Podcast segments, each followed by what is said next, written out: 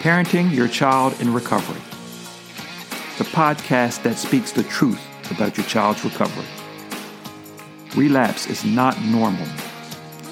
Phony success rates can't define where your family wants to be in 5, 10, or 15 years from now. And most importantly, your child is not an addict. From nine to five, been biting my tongue for all this time. Won't let anyone cut me short. I was thinking this was the way to go, and you put up your puppet show. I say cheers to life. No, I'll be no good My name is Richard Jones, RN, and this is Essential Change, the podcast, episode 91. Today, I want to talk about weak words in recovery. Weak words equal a weak recovery. And this is probably one of the oldest hacks of all. I mean, we've always had things like affirmations where you, you, you speak something into existence, you say it over and over again. And, and I'm, I'm a partial fan of that, no doubt. Being a, a, a person who has studied the art of uh, helping people achieve and doing those things. Journaling, also another good hack, something to do. Get your get your thoughts down on paper, see your thoughts, see uh, see your ups and downs, feel your ups and downs, be able to know where you're going. These things are a classic for a reason, and the reason is that they do help sway mindset. But sometimes in, in situations that we're talking about, a, a recovery from a situation, the, the strings that pull the other way are tend to be a little bit more persistent, a little bit tighter, and it's going to take a little bit more than just an affirmation or journaling. And this is not to say that they shouldn't be used, but it's going to take a little bit more than that. Remember, you do exactly what you tell yourself to do.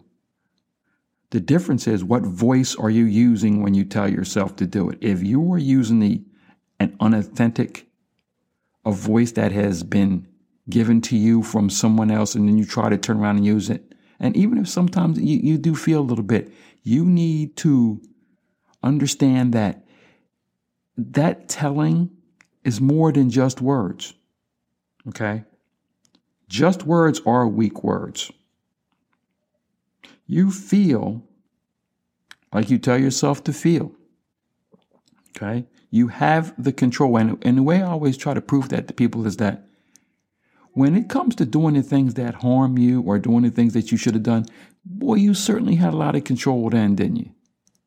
You know, you you see where you see where that control and that loosening of the grip of control and tightening of the grip of control, you see the results of that. And you know exactly when to loosen that grip a little bit to give that give that entryway into doing some things and situations that call you cause you harm.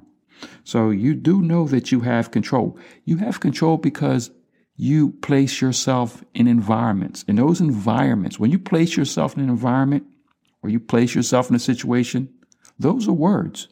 You're speaking to yourself, to your environment. You're speaking to your association with that. You're speaking to your ability to control it. You're speaking to your ability to be able to function in those environments and what kind of function you want. So when you put yourself in a bad environment, in a bad situation, those are strong words against recovery. Okay? It's very strong words against recovery. So it's important that you understand that those the words that you have and the situations and the thoughts that you have go a lot, go deep into the control of this, in control of the situation. Words that leave doubt to the ending are also words that help to destroy your ability to keep yourself in a recovering situation when you leave doubt as to the ending.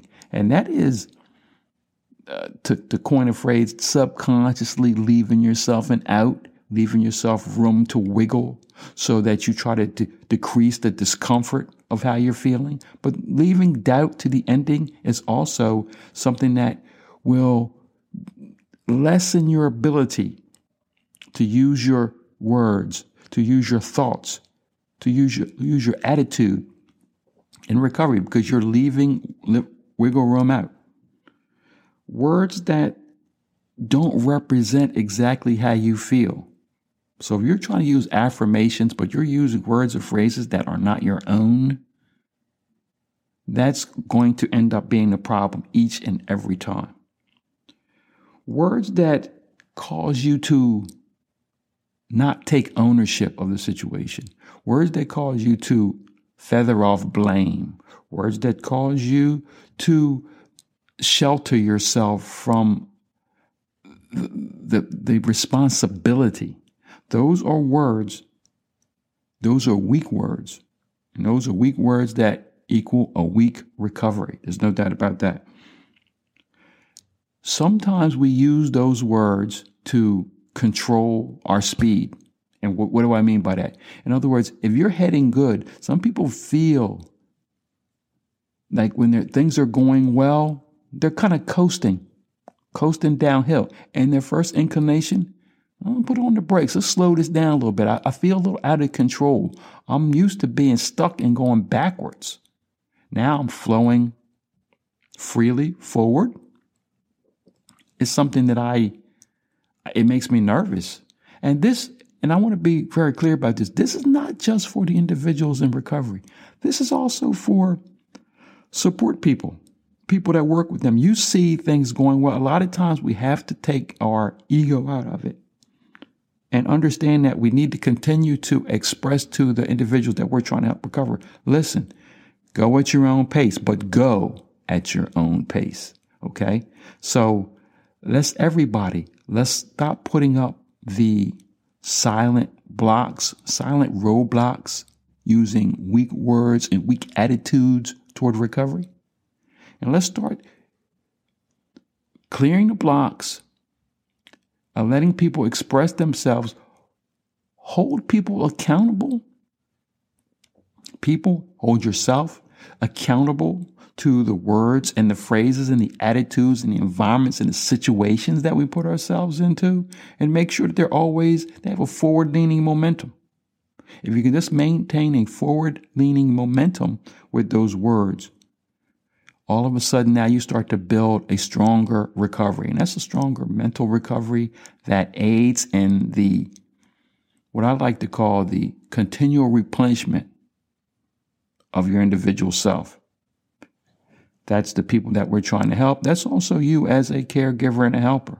We all have to remember in this situation, we all have to put ourselves in a situation where we're using strong words and strong attitudes, strong situations toward a recovery. That's it for today. Again, my name is Rich Jones. This is Essential Change, the podcast. You can see me at secondstarts.com. That's the number two, N-D-S-T-A-R-T-S dot com. Soon to be joined by secondstartstv.com. And remember, everybody, let's get out there and help somebody get better, help somebody stay better, and help somebody be better. Thank you for joining us on Parenting Your Child in Recovery, a podcast for the families of young adults in recovery. For more information, go to secondstarts.com. That's the number 2NDSTARTS.com and our Facebook group, Parenting Your Child in Recovery. And if you or someone you know loves a young adult in recovery and want a customized premium change to recovery without the guilt and shame of most recovery processes, please go again to secondstarts.com, the number 2ND, S-T-A-R-T-S.com, and book a free call. Thank you.